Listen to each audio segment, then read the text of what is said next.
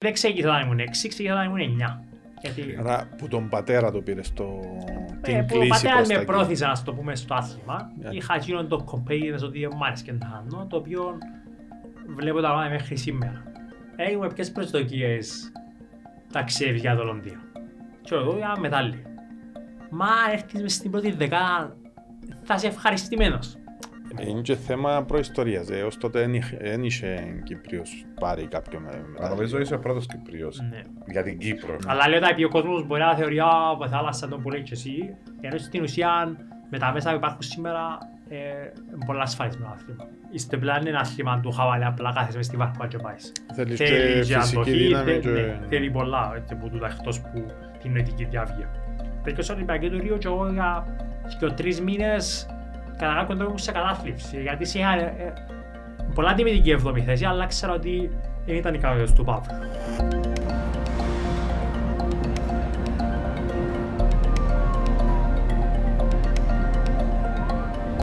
Λόγο, καλώς όρισες στο Zero to Hero.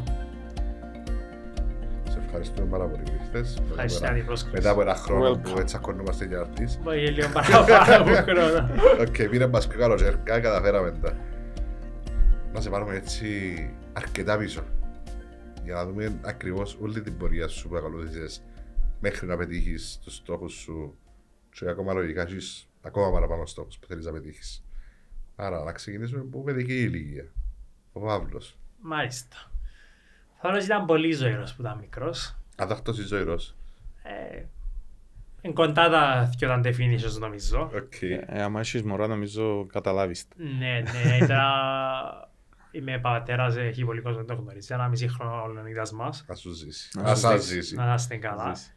Ε, βλέπεις ότι πόσο ενέργεια έχει, ε, ε, πώς θα τα πάρει. Ναι, Άρα όπα, ε, σαν να λέω ότι ξέρεις και εσύ έτσι ήσουν. Και Κατά καλά να πάθεις τώρα, ας πούμε. κατά παιδιά, κάποιον ναι. τρόπο. Ναι.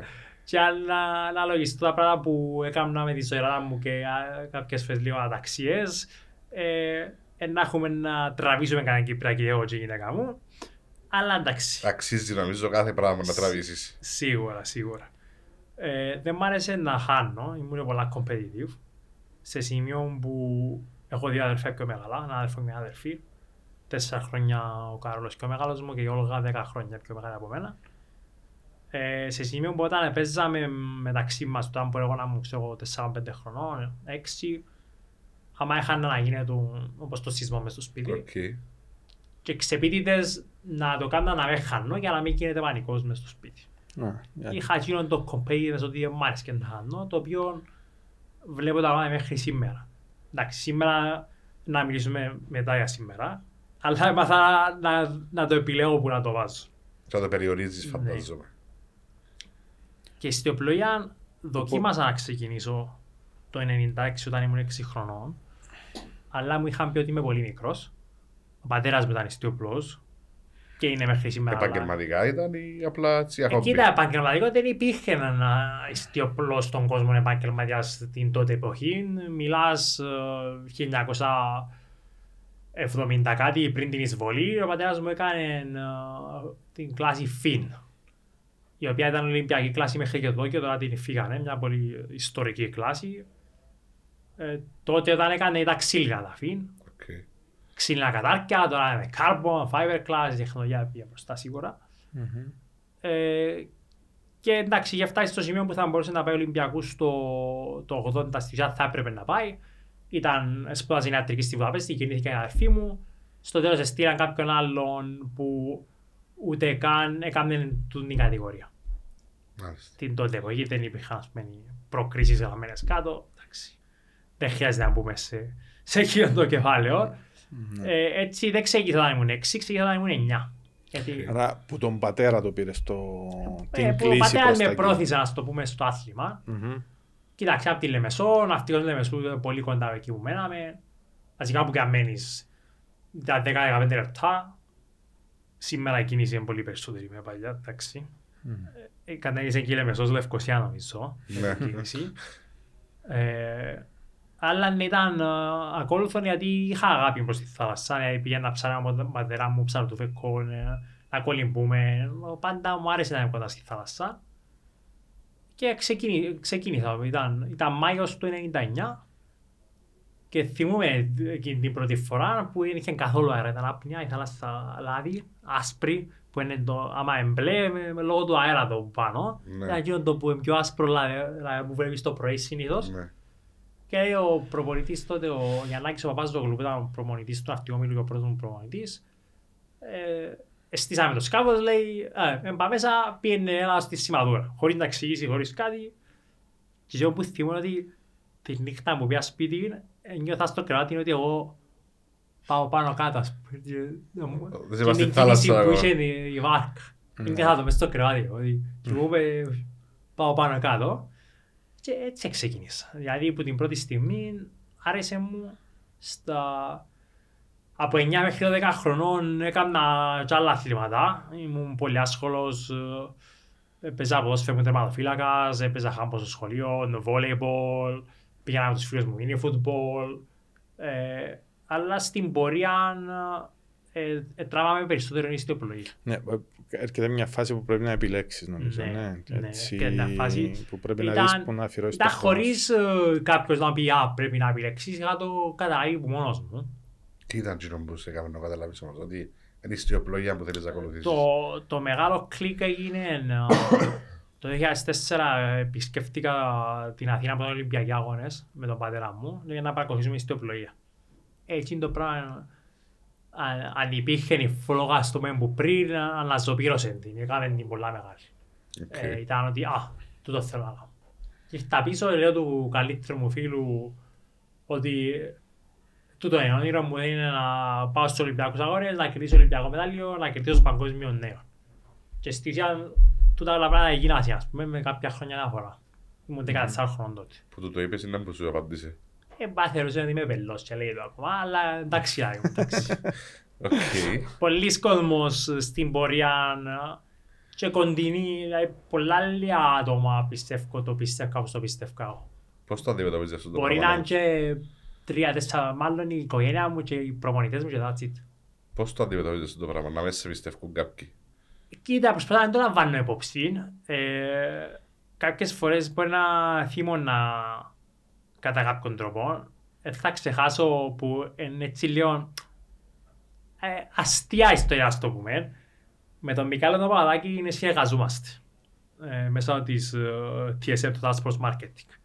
Είναι ο Μικάλο Παπαδάκης και ο Γιώργος Ζανέτς. Ο Μικάλο Παπαδάκης είναι ένας φιλικογράφος για όσοι δεν το ξέρουν. Όχι, ξέρω με το Μικαέλο προσωπικά. Ε, και έχουμε πολλά καλές σχέσεις ε, πλέον, έχει χρόνια που συνεργαζόμαστε. Πριν τους Ολυμπιακούς το, το 10, ο άνθρωπος έκανε τη δουλειά του και αμένα κάνει συνέντευξη. Και μια από τις ερωτήσεις, εγώ θυμούμαι, ήμουν, ε, οδηγούσα και ήμουν πας στο roundabout της Αγίας Φυλάξεως να πάω κάτω αριστερά προς την πόλη. Έχουμε ποιες προσδοκίες ταξίδι για το Λονδίνο; Και εγώ για μετάλλιο. Μα αν έρθεις μες στην πρώτη δεκάδα θα είσαι ευχαριστημένος.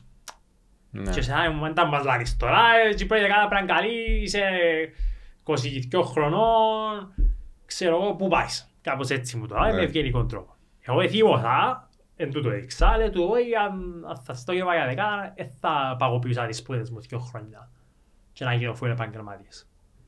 Και έτσι, ρε, να κλείσαμε το διεύμα. Και ξέρεις, κάτι θυ- θυμάσαι τα τώρα και μετά και μετά το βρίσκεις τον και συνεργάζεστε, σε και πολλά κα- καλοί φίλοι εκτός δουλειάς. Αλλά ε, ε, για να δεις ότι ε, ο πιο πολλής κόσμος εν το πίστευε. Εντάξει, εν και πιστεύω- Έβαλε τη εν και- λογική, να πούμε. Είναι και θέμα προϊστορίας. ε, Ως τότε δεν είχε Κύπριος πάρει κάποιον με Μα μετάλλιο. νομίζω είσαι ο πρώτος Κυπριος Ναι, για την Κύπρο. ναι. Είναι- Πιο κοντά, πιο κοντά έφτασε ο Αντώνης ο Νικολαίδης στο 8. Επίε σούτοφ στη Σκοποβολή στο Σκιτ. Επίε σούτοφ για το Χάλκινον και χάσε την τέταρτος. Μάλιστα. Ήταν, Άρα ήταν... Στην ίδια Ολυμπιάδα ήταν πέπτος ο Γιώργος Αχιλέος που για τους Ολυμπιακούς το 8 ε, ήταν το μεγάλο φαβορή ο Γιώργος γιατί μέχρι εκείνη τη στιγμή, δύο χρόνια ήταν πρώτος στην παγκόσμια κατάταξη και κέρδισε πολλούς αγώνες. Και, ε, και φίλος μου ο Γιώργος, αλλά πιστεύω ε, ε, υπέ- υπέβαλε τον η πίεση των Ολυμπιακών ας το πούμε σε εκείνη την Ολυμπιάδα. Βλέπεις το σε πάρα πολλούς αθλητές του το πράγμα. Μμ. Να μπορούν να αποδώσουν σε όλους τους άλλους τους αγώνες και να αφήνουν το μεγαλείο των Ολυμπιακών αγώνων να τους να μπαίνει μες στο πετσίν τους και να μην αποδίδει. Ναι, αλλά εν- ένα χωτικό εννοείς ε, ψυχοφθόρο. Όχι με την έννοια να, να σου το πάω να πω. Εγώ στο Λονδίνο τα κατάφερα γιατί τα κατάφερα. Γιατί είχα τα όλα κλειστά και με- με- με social media, τηλέφωνα κτλ. Και θεωρούσα ότι είναι ένας αγώνας όπως όλοι οι άλλοι και κάνω τη δουλειά. Αν εσύ μπεις μες στην πραγματικότητα και ζήσεις την, δηλαδή άνοιξε το τηλέφωνο και δεν τι γίνεται στην Κύπρο που είσαι κοντά στο πρώτο Ολυμπιακό μετάλλιο. Όταν το είδα μετά, δεν το πίστευα. Γιατί ε- έπαιζε στα νέα μισή ώρα, ας πούμε, Παύλος Κοντήρης. Εσύ εκείνη τη φάση που κάνεις τη δουλειά σου και είσαι, είσαι switched off που την πραγματικότητα. Αν αφήσεις το πράγμα να μπει μες στο πετσί σου, σίγουρα θα σε βοηθήσει. Είναι έξτρα πίεση που ε, Ανταγωνίες, χρειάζεσαι. ας πούμε. Σίγουρα θα σε Ε, βοηθήσει ναι. να σου βάλει μια έξτρα πίεση που δεν τη χρειάζεσαι. Τώρα μπορεί να πούμε να αλλάξει, αλλά το πιο πιθανό είναι να αλλάξει. Ειδικά για κάποιον που ήταν 22 χρόνων εγώ, ας πούμε, τη δεδομένη στιγμή. Εντάξει, εκτός αν Και θα λειτουργάς ξέρει να το καλύτερα υπό πίεση. διαχειριστείς. Το αν είναι ένας LeBron James που ε, κάθε λίγο στο NBA Finals και ξέρει να που σημαίνει και ζήσε το χίλιες φορές, έχει τους, τους δικούς του μηχανισμούς να μην αφήνει τα πράγματα να τον επηρεάσουν. Αλλά Ναι. έμαθε. Και σίγουρα κάποιες φορές επηρεάσαν τον και έμαθε που τσίνα και γι' αυτό μετά... Εντάξει, είναι εμπειρία που λαλούμε, Ναι, ότι καταλάβεις. Χρειάζεται. Ε, εντάξει, ήταν λογικό ως τότε για τον Μικαέλο να θεωρήσει ότι λίγο Ήταν λογικό. ναι. ambitious η στόχη σου για τότε, αλλά έπρεπε να, να γίνει. Ε, πώς είναι η προετοιμασία για μια Ολυμπιάδα; Κοίτα, εντάξει, μια Ολυμπιάδα κάθε τετραετία. Οι προηγούμενες ήταν οι δύο ρυθμές λόγω του ότι έγιναν πενταετία λόγω του κορονοϊού και τώρα είναι τριετία πιο στο μικρός κύκλος.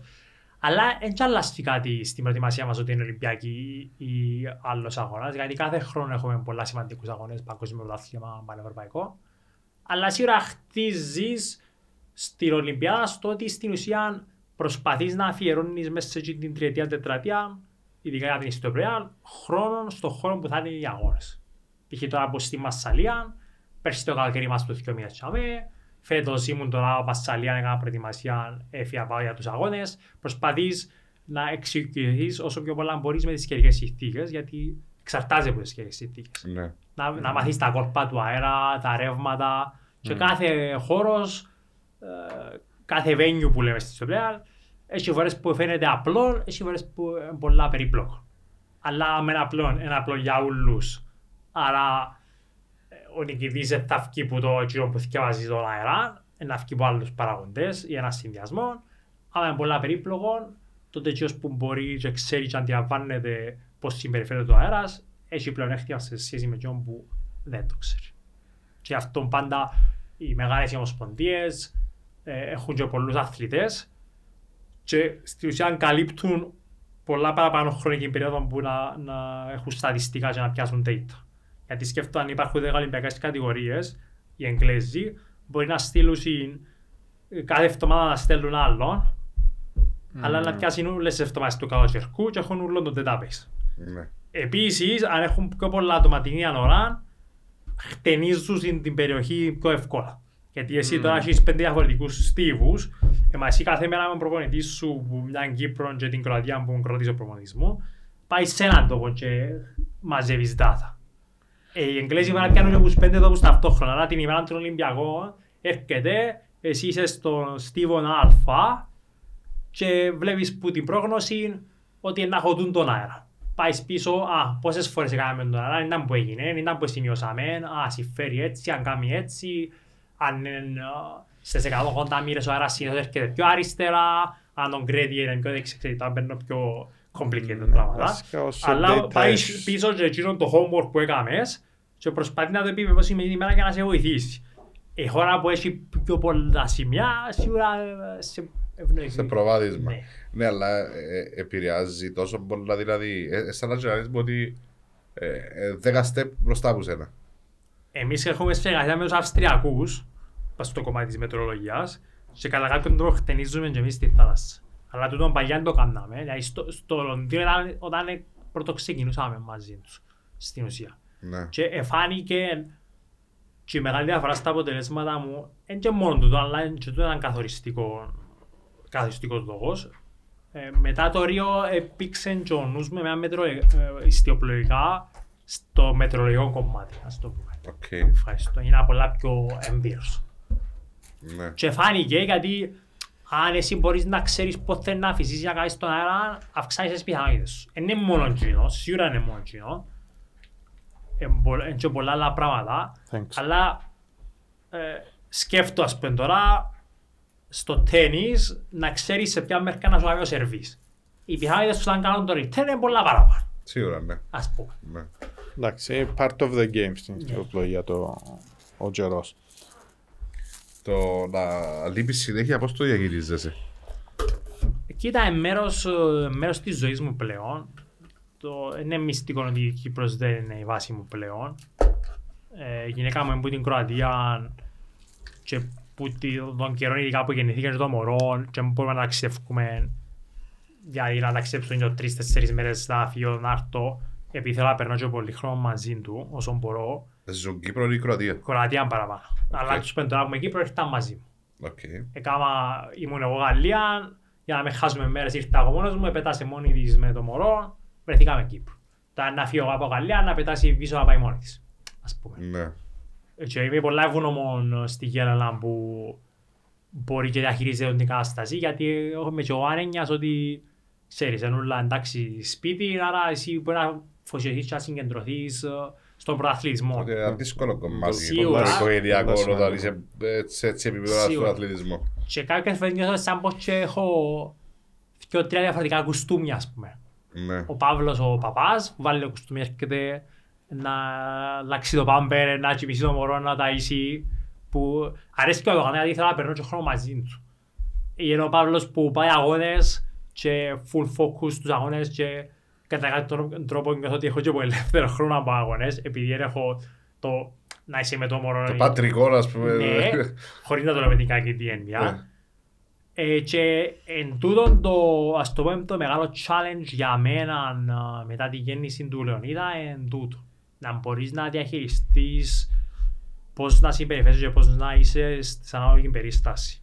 Και να μπορείς εσύ αυτόματα να αλλάσεις και το κουστούμι να το βάλεις. Ότι α, τώρα πάω προολυμπιακό, μπήκαμε στο αεροπλάνο, Είμαι focus τα Τέτοιο, βέβαια. ας πούμε. ναι. Γιατί αν δεν το κάνεις, να, ε, να επηρεάσει, να επηρεάσει τα αποτελέσματα σου. Και Σίγουρα. χτύπα ξύλο, διανύω μια πολλά καλή φάση της καριέρας μου. Τα στην ουσία που τον, που τον καιρό που γεννήθηκε ο Λεωνίδας, ε, μόνο σε δύο αγώνες δεν έπιασα μεταλλιό. Ο ένας ήταν φυσικό κάτι, έχασα προετοιμασία, ήταν μόλις γεννήθηκε, γεννήθηκε τον Δεκέμβρη, ήταν Μάρτιο αγώνας τέλος, στη Μαϊόρκα του 22. Και ο άλλος ήταν πάλι η Μαϊόρκα του 23 που ήταν τέταρτος, αλλά είχα ένα διά μου σπασά σκηνή, αγιος ήταν να μου δεύτερος. Οκ. Α- Άρα του τον δείχνει ότι κάνει μου καλό. Ναι. Ε, το άθλημα στην Κύπρο, το συγκεκριμένο, ε, θεωρείς ότι αναγνωρίζεται είτε από σπόσορες είτε από κοινών. Σίγουρα η βελτίωση είναι μεγάλη σε σχέση με παλιά. Όταν εγώ ήμουν σε εκείνη την ηλικία που άναψε η φλόγα 12-14, ε, ρωτούσαμε τα άθλημα να κάνεις, έλα ιστιοπλοεία και απαντούσαμε ματιό με τα κουπιά. Ναι. Λες όχι, αυτό είναι κοπηλασία. Εγώ κάνω ιστιοπλοεία. Πλέον δεν έχει κόσμο, δεν έχει άνθρωπο πιστεύω στην γη που να με ξέρει τι είναι ιστιοπλοεία. Και τούτο είναι πολλά θετικό. Σίγουρα όμως υπάρχουν και περιθώρια μεγάλα. Πιστεύω σαν λαός ε, έχουμε έλλειψη ναυτιλιακής κουλτούρας. Δηλαδή, Δηλαδή, Πρώτα απ' όλα δεν έχουμε πολλές μάρινες σε σχέση με άλλες χώρες με το πόση έκταση έχουμε γύρω από τη θάλασσα. Είμαστε Αρκεύκουν πισίνα, ας και, πούμε. και χτίζουν τώρα, ας συγκρίνουμε Ναι. την Ελλάδας. ας πούμε. Αρκεύκουν και χτίζουν, πιο πολλές χτίζονται για το κομμάτι του property αντί για το κομμάτι της μάρινας, που Ναι. θεωρώ εν, εν μεγάλο λάθος να μην αξιοποιούν το κομμάτι της μάρινας, γιατί σπούδασα και σύψαγες, αλλά είναι και κοινή λογική είναι το πράγμα. Η Κύπρος είναι γεωγραφικά ένα πολύ καλό σποτ. Γι' αυτό ήθελαν πάντα να μας κατακτήσουν ιστορικά. Τι πιο ωραίο να έχεις shipyards και maintenance για, για τα πλοία για χειμερινούς μήνες που ακόμα είναι καλός ο καιρός και να φέρνουν στην Κύπρο ακόμα και από Ελλάδα ή γύρω-γύρω και να τους κάνεις εσύ το να τα βγάλεις έξω, να τα πλύνεις, να τη φάεις και να τα βάλεις μέσα. Αν είσαι ένας sector πολλά μεγάλο, αλλά είναι πολύ εύκολο να γίνει το πράγμα. Δηλαδή, χωρίς να κατη... θέλω να κατηγορήσω, αλλά μια, μια μαρίνα Λεμεσού να έχει τόσο τόση έκταση και τον dry, dry docker από εκεί να κάνει το maintenance στα σκάφη, να φορεί τρία-τέσσερα σκάφη. ενώ θα μπορούσαν να το επεκτείνουν πολλά πράγματα και να μπει σε αυτό το κομμάτι. Μετά, άμα έχεις τον την πλάτσα νουλή, είναι πολλά και εύκολο να οργανώσεις events, αγώνες. Αγώνες ε, ιστιοπλιάς με μεγάλα σκάφη, με μικρά σκάφη που φέρνουν Ναι. yeah. πάρα πολύ καλό, ε, όχι μόνο στην οποιαδήποτε μάρια να το κάνει, αλλά σε όλη την κοινωνία. Έτσι, Δηλαδή, ε, σκέφτομαι σε τώρα- χρήματα, σε τουρισμό. και σε- Ακριβώς. Και στο παιδιά να βρίσκουν πρώτη, δηλαδή σκέφτομαι τώρα να, να γίνει ένας αγώνας, ιστιοπλιά το καλό της στο μεγάλο στους αγώνες του, τους, τους, ότι πάει πολλές μέρες. Δηλαδή σκέφτομαι ένα αγώνα να παίρνει 7-8 μέρες, έρχονται και πριν για προπόνηση, αλλά εσύ μιλάς για 2 εβδομάδες, Είναι event ολόκληρο. καταλάβεις, μπορεί να φέρεις, μπορεί να μην έχεις τα 2.000 άτομα, να έχεις τα 500, Ενδιαφέρονται όντως α- όμως. αλλά οι αθλητές εννοώ τα 500 Α, οκ. που να έρθουν, άμα το μετρήσεις σε οικονομικά. Μπορεί να κάνεις ένα σεμινάριο και έρχονται 2.000 άτομα. Το σεμινάριο δύο μέρες είναι, δύο επί 2.000 4.000, αν το πάρεις σαν διανυκτέρευσης. Ναι. Ε, το 500 επί το 14 από δύο εβδομάδες είναι 7.000. Ναι. Αν το δεις τε για απλά μαθηματικά. Ότι συμφέρει παραπάνω στην ουσία για την Κύπρο οικονομικά, για τον τουρισμό, για τα ξενοδοχεία κτλ.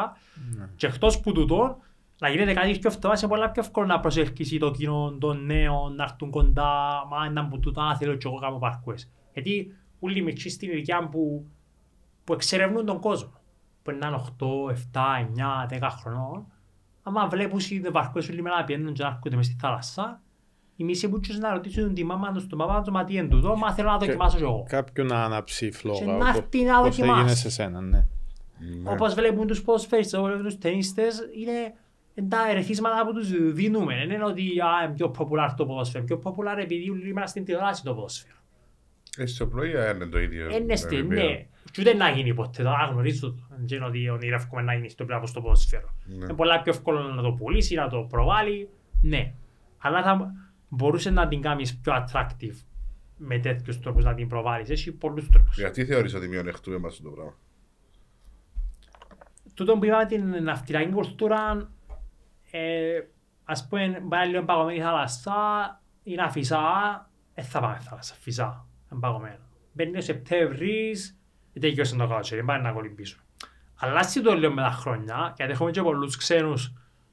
Ειδικά στη Λεμεζόν τουλάχιστον που, που το βλέπω, όσον είμαι Κύπρο, αλλά βλέπεις σχέση με, με άλλες χώρες, εν, δηλαδή, να σου το πω αλλιώς, 2007 στη Γερμανία, Ιούνιο, παγκόσμιο κύπελο. 10 Ιουνίου. Είχε 10 βαθμούς και έβρεσε και η θάλασσα είχε λέζαρ για, για το χαβαλέ τους πάνω από χιλιά σκάφη στη φορά έξω. Παππούες, νέοι, μωρά, κάναμε με τη φουκουάν τους ή το ένα τ' άλλο. Έβρεσε 10 βαθμούς και είχε χίλια σκάφη μέσα. Ναι. Εσύ πότε έχεις 10 βαθμούς στην Κύπρο, ποτέ. Έχεις δύο φορές το χρόνο. Θα πρέπει να είναι όλες τις μπέρες έξω, εσύ Καταλάβες. και σκάφη. Ναι. Ναι. Ναι. Ή καρτερούν το Σαββατοκυριακό την τέα μέρα να με φυσά. Η ναυτιακή κουλτούρα να πάει να βιώσεις τη θάλασσα, να την νιώσεις. Η θάλασσα, το ωραίο της θάλασσας είναι ότι ποτέ δεν είναι η ίδια.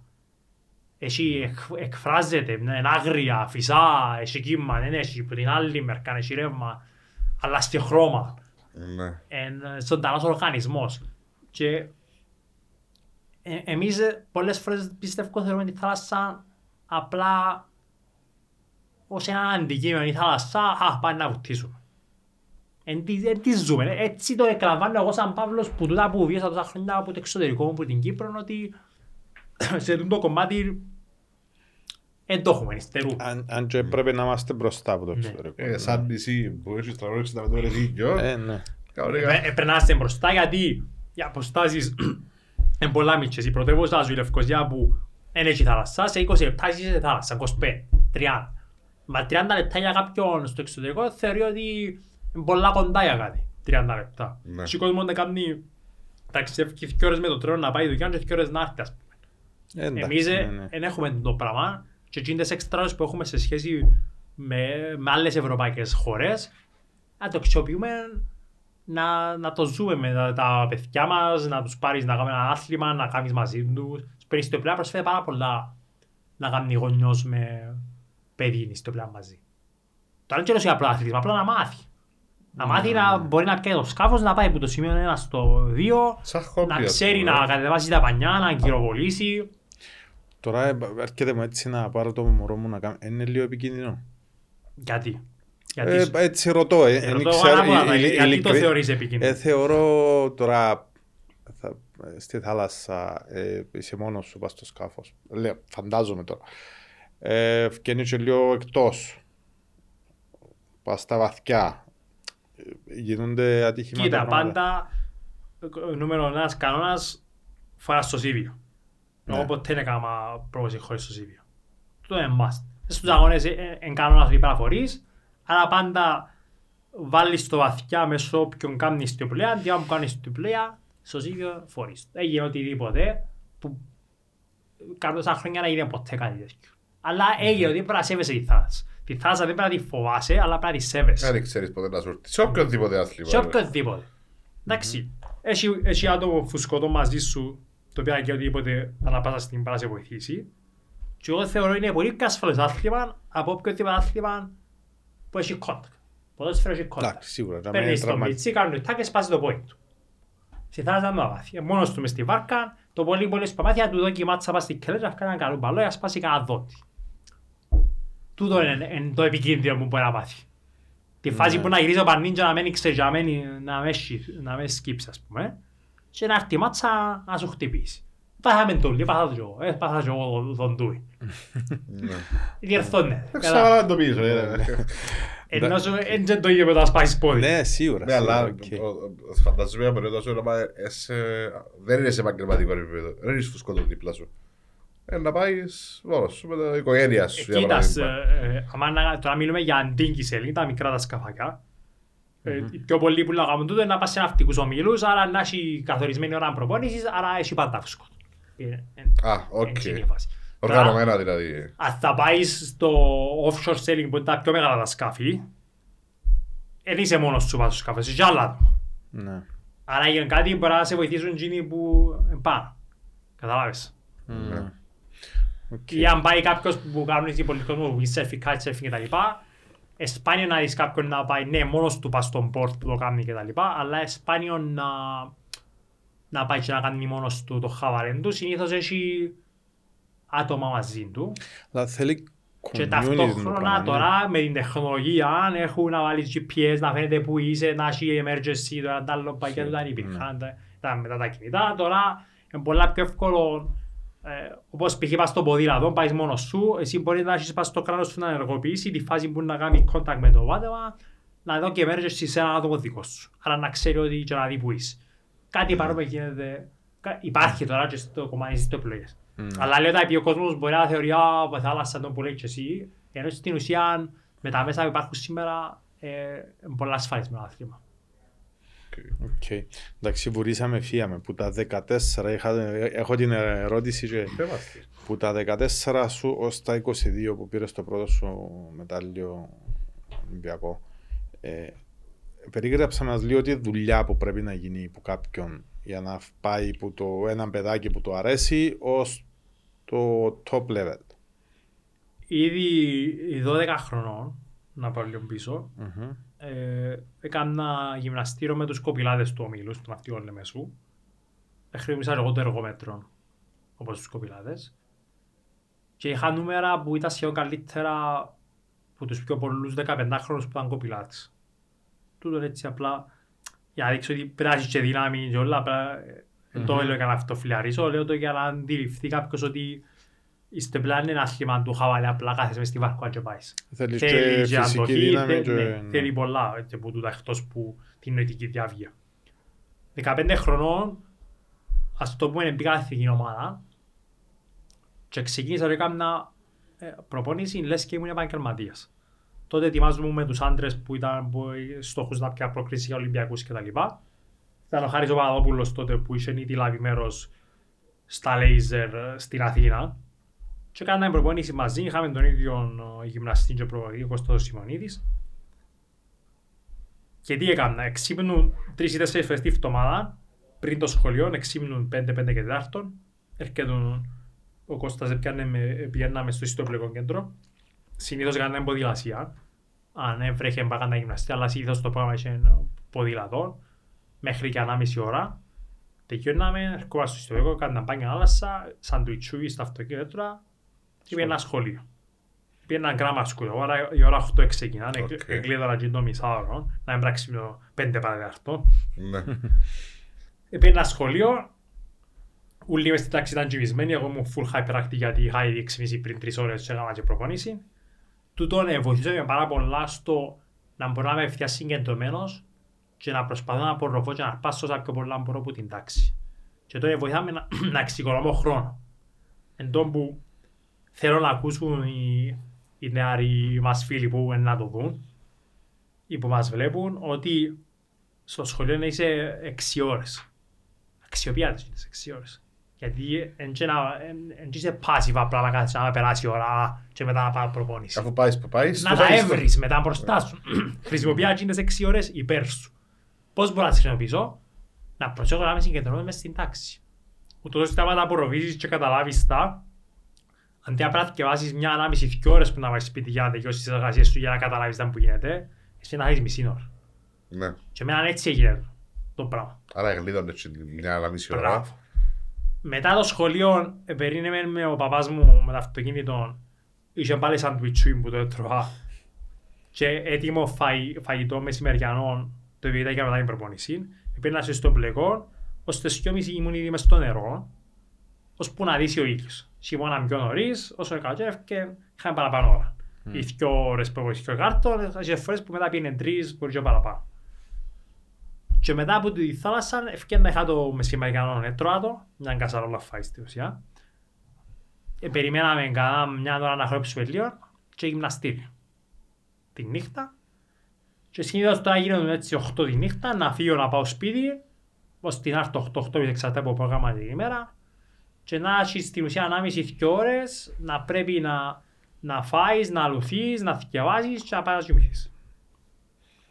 Brut- Brutal το, Ναι. το Και πρόγραμμα. πολλές φορές όταν το περιγράφω και ούτε εγώ αντιλαμβάνομαι πώς το έκανα. Τώρα εντάξει, πέρασα αρκετά χρόνια, έγινα φίλο επαγγελματίας, τώρα έχω και την ώρα μου να ξεκουραστώ που είναι πολύ σημαντικό. Όσο μεγαλώνεις νιώθεις το ότι ο Ναι, οργανισμός τότε θέλει ίσως το. σε πιο μικρή ηλικία. Αλλά λες, τότε ε, ήταν το, που ήταν το ξεκίνημα, ε, ήταν τούτα τα στάδια, τούτη ήταν η καθημερινότητά μου. Ως τα 18 μου, ως το μου σχολείο, τούτον ήταν. Που επειδή ήταν το ερώτημα σου. Ναι, Μετά, ε, εκεί Πήγα την πρώτη μου Ολυμπιάδα. Στο Πεκίνο. Το 2008. στα 18 σου. Ναι. Κάσα την πρόκληση το 2007 στην Πορτογαλία. Ήταν το καλοκαίρι ε, κοινών που ήθελα να μπω και στρατό. Αλλά έμπαιρνα θελοντικά γιατί έμπαιρνα το 89 εγώ μου το 90. Ε, Ζητήσαμε να με βάλουν συν- αφού τελειώσω τους αγώνες μου.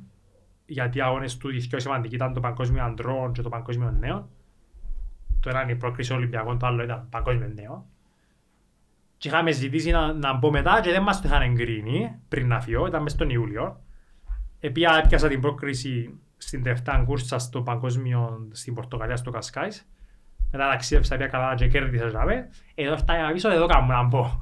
Ναι, Άμα έχεις Κάνω φτάσει. σου το σκάνει κάτι καλά. Καταλάβες. Ε, εντάξει, Και ναι. πήγα λόγω αθλητών, με, πάλι υπήρχε λίγο τσάκωμο όμως, αλλά ξέραμε τι σημαίνει το να μένεις σε λόγω αθλητών, ότι πολλές φορές αν, α, αν ο διοικητής σου δεν αντιλαμβάνεται τι που κάνεις ε, να έχεις προβλήματα. Ναι.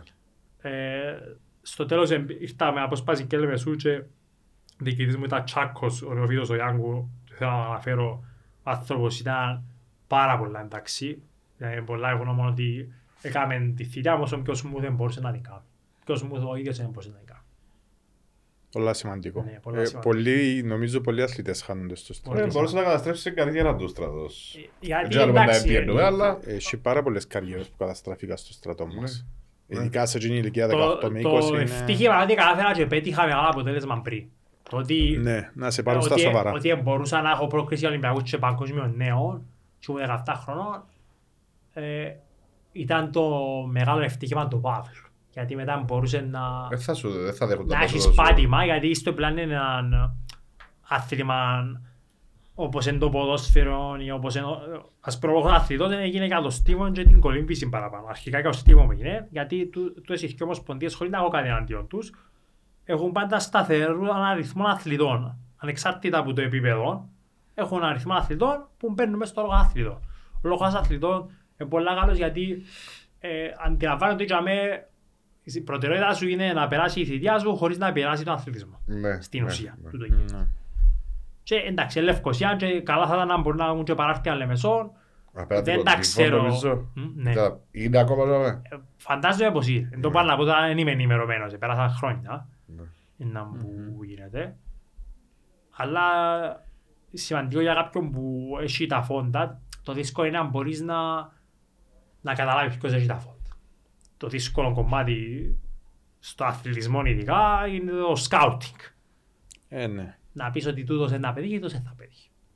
Δεν Πόσες φορές είναι σωστή, πόσες φορές είναι λάθος. ξέρω. Είμαι ειδικά στα 17, πολλά άλλες φορές ξέρεις. Σε ρωτήσω μια ερώτηση που κάνω σε όλους που έχουν να κάνουν με τον αθλητισμό. Δύο ερωτήσεις. Πρώτον, υπάρχει το ταλέντο και πόσο ρόλο παίζει. Αν ο Παύλος θεωρώ ότι έχει ταλέντο ή αν... Όχι, αν- όχι, overall.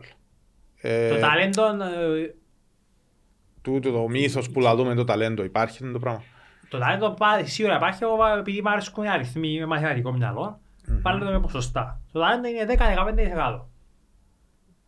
Οκ. Τα άλλα τι είναι; Τα άλλα όλα είναι η αφοσίωση, η σκληρή δουλειά, η σωστή δουλειά, οι ανθρώποι γύρω σου, το πείσμα, το να μην τα βάλεις κάτω, τη φάση που να έρθουν, είναι, η- τα ανεπιθύμητα αποτελέσματα. Δεν λέω αποτυχία, εγώ λέω ανεπιθύμητα αποτέλεσμα. Αποτυχία, αποτυχημένος είναι που σταματά να προσπάθει. Η κουβέντα του Γιάννη. Ε, τούτο, ε, ε, εγώ εσύ λέω το πριν το Γιάννη, Γιάννη τώρα το είπε. Άρα μου ξέρει να το Ε, κάνει. δεν μπορεί να το πιάσει. Ε, γίνει και viral, ναι. Καταλάβεις, ε, αλλά ε, το ταλέντο μπορεί να σε ξεχωρίσει σε νεαρές ηλικίες. Κάποιος που είναι πολλά, πολλά, πολλά ταλαντούχος, 15, Απλά για να σε δει κάποιος εννοείς. 15, 16, 17 χρονών, να φαίνεται ότι «Α, εδώ, πολλά καλός». Ναι. Η αθλήτρια να με λέμε πάντα αρσενικό. Ε, το ταλέντο. Αν όμως και μετά πρέπει να ξεκινήσουν να μπουν οι εντάσεις μέσα, να δυναμώσεις, να, να, να, να, να, άμα βάρκες, άμα δεν τα κάνεις, να χάσεις. Χάνεται και το ταλέντο. Ναι. Μάλιστα. Το, το ταλέντο μόνο του δεν πάει να σε πάρει που πότε. Η σκληρή δουλειά μόνη της μπορεί να σε πάρει. Ο συνδυασμός ε, μπορεί να σε πάρει ψηλά. Αλλά το ταλέντο, το ποσοστό που ο Παύλος ο Κοντίδης βάλει στο 100% την καλύτερη φόρμα είναι 10 με 15%. Πάντα εξαρτάται από το άθλημα φυσικά. Μμμ. Αλλά στο δικό μας το άθλημα θα έλεγα ένα 10 με 15%. Η ψυχολογία είναι πολλά τεράστιο, πολλά σημαντικό για όλα τα αθλήματα. Ψυχολογία. Πολλά σημαντικό. Η ψυχολογία είναι το μόνο πράγμα που μπορεί να αλλάξει από τη μια στιγμή στην άλλη. Την απόδοση Άμα σου- εσύ, έκ- άμα εσύ τώρα τέσσερα χρόνια ετοιμάζεις να πάεις στους Ολυμπιακούς, έκαμε το καλύτερο πρόγραμμα, είσαι κάτι φόρμα της ζωής σου και χτύπα ξύλο κάνω στο τηλέφωνο και λέω σου «Ε, πέθανε ο τάδας, αγαπημένος στο πρόσωπο. Πόσο εύκολο είναι το πράγμα είτε να σε διαλύσει μες στο μυαλό είτε να σε πεισμώσει. Πάντα υπάρχουν και έχει- Ναι. έχει- Και- έχει και άτομα δύο που μπορούν να το μερικές, ναι. μετατρέψουν τούτο σε πείσμα, Πρέπει να είναι τεράστιο όπλο το πράγμα για να το κάνεις. ναι, αλλά ε, δεν είναι εύκολο. Έχει πράγματα που μπορεί να τους τσακίσει γραμμή. Κάθε, κάθε άνθρωπος είναι διαφορετικός. Αλλά η ψυχολογία είναι και, και το κομμάτι που κάνεις προπόνηση, που προσπαθεί να βελτιωθείς. Και εγώ πέρασα από φάση στα της καριέρας μου που τελευταία ημέρα είναι μου πάνω. Ήταν η φάση που σκέφτεσαι το αποτέλεσμα, σκέφτεσαι το άλλο και στο τότε ένα απόδιδες. Ναι. Και άμα αρκευκεί και γίνεται επανάληψη, είναι πιο δύσκολο να το μετατρέψεις. Αρκευκεί και θεωρείς ότι πάντα εκείνο είναι να γίνεται, το είναι το normal. Και πρέπει εσύ να βρεις τον τρόπο Να ξεφύγεις να και το διαλύσεις κατεβείς. το πράγμα, δουλεύεις να το στο μο- σπάσεις. Δουλεύεις το μόνο σου ή με βοήθεια ειδικών; Ε, Με βοηθάει ειδικό σίγουρα. Manchester City, πόσες φορές έπιανε ο Τσάμε και χάνε. Ήταν καθαρά θέμα ψυχολογίας το πράγμα. Και τώρα ευκαιρία και λέει ο Pep Guardiola ότι έπιαν το επειδή ο striker χάσε κεφαλιά τρία μέτρα που το, που το, που το 3 yards. Ναι. Ε, φλιάρεις, εντάξει, αλλά για να σου δείξω κανείς πόσες φορές ότι το κομμάτι του, το self-confidence, το να μπορεί να διαχειριστείς την πίεση, το να έχεις νοητική διάβια και να είσαι συγκεντρωμένος και να μπουκάφκει το σιερόν, την ώρα που, που πρέπει να πάρεις την σωστή βάση να μπορείς να το κάνεις. Τούτο είναι πολύ εύκολο να το λέεις, αλλά όσοι το ζουν, είναι πολύ δύσκολο να γίνεται συνέχεια. Ε, να το κάνεις κάποιες φορές σωστά, κάποιες φορές να το κάνεις λάθος. Γι' αυτό που λέω στο αθλητισμό είναι πολύ δύσκολο να παραμένεις στην κορυφή. Είναι ακριβώς για τούν τον λόγο. Γιατί πάντα έχεις κάποιον που θεωρεί ότι δεν έχει τίποτα να χάσει και προσπαθεί να σε πιάσει. Και το άλλο είναι, είναι το κομμάτι το μυαλό σου ότι μέσα στη ζωή σου ανάλογα και το, το στάδια που είναι η ζωή σου, που βιώνεις και στον έξω κόσμο ή στον αθλητισμό, η ψυχολογία σου αλλάζει. Κάποιες φορές είσαι πάνω, κάποιες φορές είσαι κάτω. Διαχείριση όμως. Οκ. Μάλιστα, κάλυψες με πλήρως για το ταλέντο. Ε, δεύτερη ερώτηση. Ε, πάρω τον Παύλο που ήταν μικρός που 15 χρόνων που άρχισε στον το πρόγραμμα είπες; Ε, το ας πούμε το full επαγγελματική Το- προπόνηση. ναι. Αλλά που τα 12 ήδη έκανα αρκετά σοβαρή. Δηλαδή να κάνω διπλές έτσι. Αλλά 15 ήταν και όπου εξήχαν οι τριπλές. Εντάξει. Ε, τι, τι διαχωρίζει έναν, έναν παιδάκι που θα κάνει το ίδιο πρόγραμμα μαζί σου γιατί βλέπουμε στον αθλητισμό πάρα πολλές φορές δηλαδή και στη, πες στο ποδόσφαιρο που είναι πιο γνωστό ότι στις ακαδημίες έχει παίχτες που φαίνονται να πετούν στα 16 τους, στα 18 δεν υπάρχουν. Δηλαδή δεν είναι μόνο το πρόγραμμα. Δηλαδή, αν κάποιος έκανε το ίδιο πρόγραμμα μαζί σου, Δεν είναι μόνο το πρόγραμμα. Σίγουρα. δεν θα φτάνε. Μπορεί να μην έφτανε εκεί ή μπορεί να έφτανε πιο ψηλά. Δεν ξέρεις. Ποιο είναι το συστατικό που κρίνει το, το, που το μέτριο που έναν καλό αθλητή να πάει σε επίπεδα πρωταθλητισμού και Ολυμπιακών; Το μυαλό του, ο συνδυασμός της ψυχολογίας, τον που, τον που έλαβε πριν στην ουσία. Γιατί σκέφτομαι ένα 16χρονο το παράδειγμα που είπες στο ποδόσφαιρο, αφού το είπες το παράδειγμα. Τη φάση που πετά και φαίνεται ότι είναι ταλαντούχος, ταυτόχρονα ακούει πολλά γύρω του. Α, τούτος είναι ο καινούργιος Μέση, τούτος είναι ο καινούργιος... Εντάξει. Προσκολούν Αν- τα μυαλά του. αν δεν μπορεί να το διαχειριστεί και να μείνει συγκεντρωμένος και να ξέρει, να έχεις ξεκάθαρα ότι ο δρόμος που πρέπει να ακολουθήσει, για να το θέλει ο ίδιος, πράγμα μπορεί να μην το έχεις σαν όραμα να φτάσεις εκεί πάνω.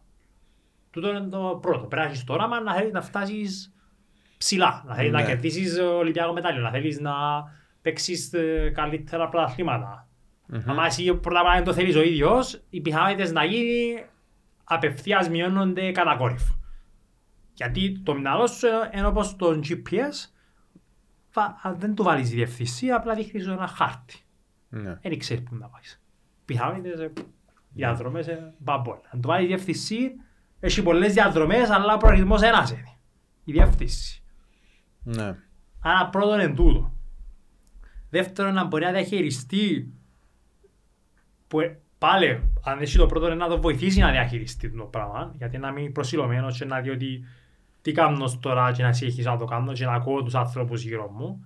Και πολλές φορές που χάνονται εν τούτο. Δεν έχουν ξεκαθαρό όραμα μέσα τους. Μπορεί να βρισκόζουν τα μυαλά τους, μπορεί να έρθει η πρώτη δυσκολία και να, θεω- να αρκεύει να κουράζει τόσο παραπάνω που ανεβαίνουν οι εντάσεις που πάει σε πιο ψηλό επίπεδο και απευθείας γυρεύουν την εύκολη λύση, πάρε το, ή έρχεται ένας τραυματισμός και βλέπουν ότι θέλει κάποια, ε, ένα χρονικό περιθώριο, μια χρονική διάρκεια να ξανάρθουν και που ήταν.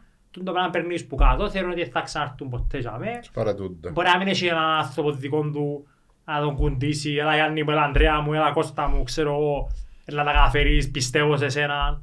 Γιατί εντάξει, όλοι, όλοι παίρνουμε φάσεις που πέρασα και εγώ τούτο, είχα και εγώ τραυματισμούς. Είχα δι- ε, δίσκους χέρνιας, 2010. Είχε φάση που δεν μπορούσα να πάω την κλάτσα μου μόνος μου, δεν μπορούσα να παρπαζήσω, πήγαινα στα τέσσερα να πάω τουαλέτα. Πρώτοι γιατροί που είδα, αλλά μου πάρε τα νηστό πλοία. Αν δεν έχεις και τους ανθρώπους, έλα γε μου, έλα Παύλο μου, έλα, έλα να καταφέρεις και να αρκευκείς να ξαναχτίσεις τον belief, τι να που, σε, που κάτω από το πάτωμα να ξαναρκείς πάνω, είναι εύκολο να πάρεις τι αποφάσεις ότι σταματάς. Ε, που- Εύκολο. ε, ε, Εύκολο, ναι, διεξοδοσία. γιατί θέλει- Έχει και η δικαιολογία ότι Θέλεις μάλιστα, ναι. και τους έξτρα τους μύες μες στο νου να δω κουλιές πουνιές στα εμπόδια να, Ναι. να ξανακάμει clear μες στο μυαλό σου τη διαδρομή που θέλει να ακολουθήσεις. Αλλά το σημαντικό είναι να έχεις και το γιατί το κάνω, γιατί το θέλεις. Τι, πού θέλω να φτάσω. Αλλά δεν το έχεις απλά κάνεις το επειδή κάνεις το επειδή θέλει η μάμα μου, ο παπάς μου, η φίλη μου ή να, για να αποδείξεις ότι μπορείς και δεν το κάνεις για σένα, δεν το κάνεις επειδή έχεις ένα θέλω μεγάλο τότε η φάση που να έρθουν τούτα όλες οι δυσκολίες, η ασπίδα σου να σε προστατεύσει είναι αδυνάμει. Που χαρτί, είναι, να σου συσύρει νερό πας στο χαρτί είναι να λιώσει. Μάλιστα. Να σε βρέξει. Από τε- από τις κουβέντες σου αντιλαμβάνομαι ότι είναι και πολλά σημαντικό να διαλέξεις και τους συνεργάτες σου να δω από δίπλα σου. Ναι, αλλά Γυμναστές όλα σου, ξεκινούν σε γυμναστές μικρή σου. ηλικία, ξεκινά όλα από το να που θέλεις να κάνεις, γιατί, γιατί πρέπει να αγαπάς το τον που κάνεις και όπου θέλεις να φτάσεις. Και αν, αν έχει ας πούμε τώρα μητσούς μας ακούν οι μητσές λέγουν ότι εγώ θέλω να πάω Ολυμπιακούς να κερδίσω μετάλλιο και τον που κάνω να αγαπώ το μεσίγια, τότε υπογράφω σου από τώρα ότι οι πιθανότητες τους να πετύχουν είναι πολύ πολύ περισσότερες με κάποιους άλλους που απλά κάνουν το passively, που κάνουν το ε, έτσι επειδή α, κάνω το για τη μάμα μου, γιατί Μμ. α, η μάμα μου έκανε στίβο, κάνω το και εγώ. Α, η μάμα μου έπαιζε μπάσκετ, ο παπάς μου παίζω και εγώ. Μάλιστα. Οκ. Ο ρόλος της οικογένειας, δηλαδή φαντάζομαι ε, από το πρόγραμμα που περιγράψες, ήθελε και πολλή δουλειά από τους δικούς σου. Πολύ στήριξη σίγουρα. Και στήριξη και δουλειά, δηλαδή η οργάνωση του, Της όλης ημέρας. της κατάστασης και το φαγητό και οι προπονήσεις. Ε, φαντάζομαι και λίγο ε, ε, οικονομικά χρειάζεται το, το άθλημα. Επένδυση, δεν και μόνο Όπως μαπά. τα λέεις. Ε, ναι. Όπως τα Άρα ο ρόλος της οικογένειας σε αυτήν την περίπτωση και σε άλλες περιπτώσεις για εκείνους που Ναι, μας η ακούν. οικογένεια, ειδικά στον προαθλισμό, ή μόνο στην ιστιοπλέα, σε όλα αθλήματα, ο ρόλος του πατέρα, της μητέρας και των α, αδερφού ή αδερφής, ειδικά αν είναι πιο μεγάλη, άμα είναι πιο μικρή, εντάξει, πάλι έχουν ρόλο, αλλά πιστεύω πιο μεγάλη είναι πιο σημαντικό, γιατί βλέπεις τους αισομιτσίς ή μητσά, πρέπει να θεωρούν τον εαυτόν τους ως σύμμαχοι. Είναι οι σύμμαχοι σου Μμμ. με την έννοια το ότι πάρα πολλές φορές, ειδικά στο άμα είναι γιος και παπάς, ο παπάς δεν παίξει ο ρόλο του προπονητή, να μα γιατί έκαμες έτσι και δεν έκαμες άλλος πώς, μα έτσι πρέπει να κάνεις, να παρεμβαίνει Ναι, ναι, ναι. στον ρόλο των επαγγελματιών, τούτο είναι μεγάλο λάθος. Πρώτα απ' όλα και σωστό να είναι εκείνο που λέει ο παπάς, έρχεται και βάλει μες στο μυαλό του αθλητή, της αθλήτριας, ερωτηματικά. Μα είναι καλός ο προπονητής μου, αν είναι καλός, η προπονητριά μου. Μα καθε- με, ή αρκευκεί και μειώνει την εμπιστοσύνη. Άμα εσύ δεν εμπιστεύκεσαι τη διαδικασία που ακολουθάς, τότε πρώτα απ' όλα ε, θα την κάνεις με τα σίγια, θα διαστούν κάτι σε αυτό στην προπονησία για να είσαι καλύτερος και θα έχεις και αυτοπεποίθηση ότι το που κάνεις είναι να σε βγάλει μπροστά. Άρα το είναι ένα τεράστιο λάθος. Αν οποιοςδήποτε γονέας να έχει τις γνώσεις και να θεωρεί ότι εκείνα που γίνονται λάθος, η άποψη μου είναι ότι πρέπει να πάει μόνος του χωρίς να ξέρει το παιδί, να κάτσει με τον προπονητή, με το team, να μιλήσουν και να βρουν λύση. Πολλά σημαντικό γιατί Ε, ε, συμμάχοι. Πρέπει να θεωρούν συμμάχοι. Είναι Ναι. α, α, ο προπονητής, ο παπάς σου, η μαμά σου. Είσαστε μια ομάδα. Είσαι η- η ομάδα που απαρτίζει τον αθλητή. Πρέπει να βρεις τον τρόπο να κάνεις τη διαδρομή του προς την κορυφή όσο πιο ομαλή μπορείς. Σίγουρα θα είναι ομαλή, αλλά η δουλειά σου εσένα είναι να απορροφάς. Άμα να έρθει κάποια φάση που μπορείς να έχει- να κράξουν στα μύδια επειδή έγινε κάτι. Ο ρόλος του γονέα είναι να μπει ασπίδα που πρέπει, να προστατεύσει, να απορροφήσει, να βοηθήσει, να είναι σύμμαχος, να του κάνει φαγή, ας πούμε, π.χ. προς το σχολείο, να τον πάρει η προπόνηση να μην καθυστερήσει. Να θεωρείται αυτόν ως σύμμαχο. μμμ. Τους ο, ανθρώπους που δίπλα σου πώς τους επιλέγεις, εκτός που την οικογένεια σου. Ο Η προπονητής οικογένεια σου. σου είναι επιλέγει. Και Δυστυχώς ή ευτυχώς, έτζαμε. Ε, Έχει όμως κι άλλους ε, που είναι δίπλα σου, οι προπονητές σου, οι φυσιοθεραπευτές σου, οι γιατροί σου. Σίγουρα. οι- Στο, Πώς τους- στον Παναθηνό βλέπεις ε, τα, τις δύο περιπτώσεις. Τη μια που έχεις ε, ένα αθλητή, μια αθλήτρια που έχει χιλιά χρόνια με τον ίδιο προπονητή και πετυχαίνουν ή που κάθε λίγο αλλάζει προπονητές. Το βλέπεις το- στο ποδόσφαιρο, παντού βλέπεις το πράγμα. Εμένα είναι το πρώτο, έχω το παιδί μου χιλιά χρόνια από τα 16 είμαι όπως το δεύτερο μου πατέρα. Εσύ επιλέγεις τον ανάλογα και με την περίπτωση τι μπορεί να επιλέξεις, πώς και τα λοιπά, πάντα προσπαθείς για το καλύτερο, σε ποιο στάδιο είσαι στην καριέρα σου. Εμένα ο συγκεκριμένος προπονητής υπήρχε το connection λίγο στην Κύπρο, είδαμε ότι σίγουρα το επίπεδο ήταν πολλά πιο ψηλό, είχε ήδη επιτυχίες στα Optimis που ήταν η παιδική κατηγορία και μαζί με τους αθλητές πήγε μετά στα Laser.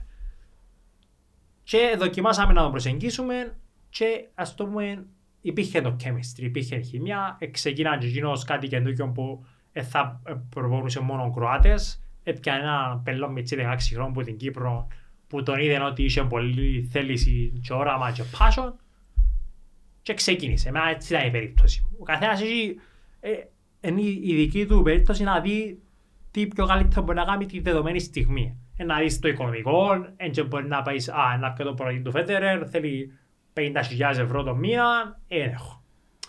Ένα σταδιακά.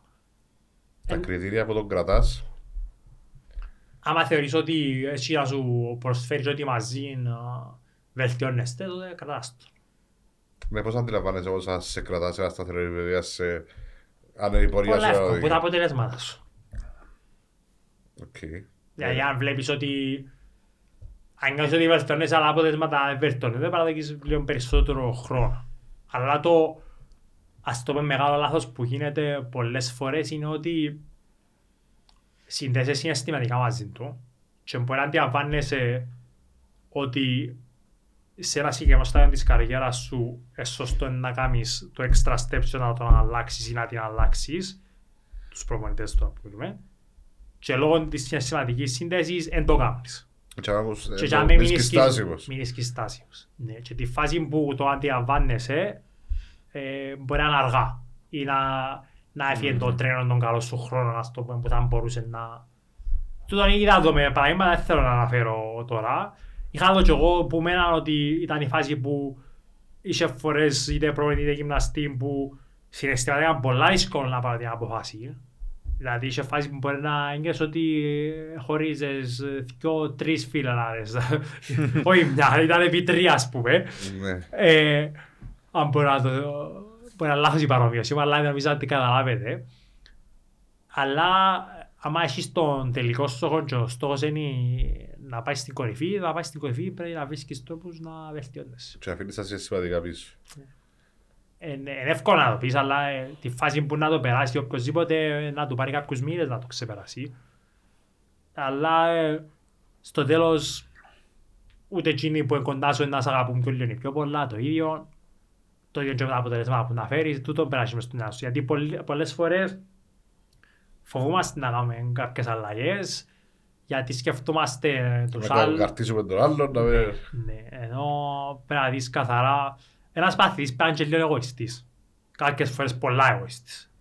Αλλά Ναι. να βλέπει το συμφέρον του, το, το είναι καλύτερο για τον ίδιο, για την ίδια. Για- Αλλιώς, ε, αλλιώς δεν θα είναι πρωταθλητής. Να φτάσει σε ένα επίπεδο, να έρχεται μέσα στους πρώτους 15-20, αλλά τη φάση που δεν θα είναι εκείνο που να βλέπει έτσι λίγο πιο πολλά τον εαυτόν του, είναι δύσκολο να κάνει εκείνο το extra step, να βγεις στο βάθρο, να πιάσει χρήζο.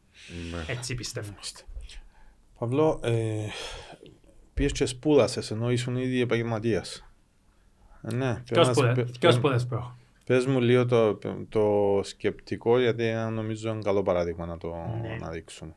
Έχει πάρα πολλούς που λένε ότι ε, μπορείς να είσαι καλός αθλητής και καλός μαθητής ή να συνδυάζεις τα δύο. Είναι μεγάλος μύθος το πράγμα. Πρώτα απ' όλα το ένα βοηθά το άλλο. Και να σας πω παραδείγματα να σας εξηγήσω. Ε, χωρίς να το φλιαρίσω, είπα πριν το πρόγραμμα που έκανα όταν ήμουν σχολείο και τελείωσα τον κάμα πούμε 94 γενικό και είχα πιάσει και 600 από τα 600 στο A-Level το Pure Mathematics. Πιάσα βραβείο που παίζει International. Γιατί τα λέω, τα λέω για κατα- να καταλάβουν και οι γονείς ότι μπορεί το παιδί τους να είναι και καλός μαθητής και να κάνει και προπόνηση και τρεις-τέσσερις ώρες την ημέρα και είναι όλα θέμα προγραμματισμού και να μην και να, να γίνει ο σύμμαχος του να τον βοηθήσει πώς να βρει τρόπους να ξεκολομά χρόνο και να πάει να κάνει τα δυο. Όχι Και να να του τους λέει- αποτρέπω. όχι να του λέει μα ε, θα βγεις στα μαθήματα και πρέπει να κάνεις το. Και σίγουρα ε, κάποιοι μας ε, να έχουμε ταλέντο στα μαθηματικά, στα ελληνικά, στη μουσική, κάποιοι μπορεί στα μαθήματα ή στο σχολείο να είναι πάντα οι βαθμοί τους χαμηλοί επειδή είναι κάτι που τους εκφράζει τότε μπορεί να κάνουν κάτι άλλο στη ζωή τους και να είναι πολλά πιο πετυχημένοι πουλούς μας και πρέπει να αντιληφθούμε το πράγμα. Γιατί το τι υπάρχει στα σχολεία είναι έναν καλούπι που πιάνει έναν 5-10-15% του τι υπάρχει στην πραγματικότητα και σε όλο τον κόσμο γύρω μας. Ναι. Μια άλλη μεγάλη συζήτηση που δεν χρειάζεται να πούμε μέσα, Μμμ. αλλά και εγώ σαν Παύλος πιστεύω ότι θα, θα μπορούσε με τα σημερινά δεδομένα και τη σημερινή πραγματικότητα που ζούμε στον κόσμο να, να προετοιμάζουμε την παιδεία μας με πολλά πιο καλούς τρόπους για το τι έχει να περιμένει. Αύριο. Συμφωνώ. Στο σχολείο μαθαίνεις σου να κάνεις ούλα- ότι πρέπει να κάνεις ούλα μόνος σου. Συμφωνώ. ναι. Σωστά. Στην- Στο ρεξο κόσμο πραγματικά Teamwork. κάνεις τα ούλα με άλλους. Εγώ κάνω individual προαθλητισμό μόνος μου, αλλά έχω ομάδα πίσω μου. Άρα η εικόνα που βλέπεις δεν είναι ότι κάνει μόνο ο Παύλος, είναι ότι η μετρολόγος που κάθεται και κάνει τα στατιστικά, ο προπονητής που σκέφτεται βγάλει το πρόγραμμα, που να κάνει προπονήσεις σήμερα με τα συνθήκες, μα από πώς να το φέρω έτοιμο για μέ, μα τι έχει να δουλέψει η τεχνική του το έναν το άλλο. Brainstorming. Και άλλα δόσα, η ψυχολογία το έναν το άλλο. Άρα, έχασα τη ροή των σκέψεων μου τώρα. Άρα όχι μόνο τα μαθήματα. Άρα είναι πολλά σημαντικό να αντιληφθούν οι γονείς ότι μπορεί να γίνουν και τα δυο Εντάξει. Εγώ μετά το σχολείο έκανα σπουδή Ship Science στο Southampton. Ήταν μετά τους Ολυμπιακούς του 8. Στα δύο χρόνια είχα αποφασίσει να παγωποιήσω τις σπουδές μου για να αφοσιωθώ πλήρως στον προαθλισμό.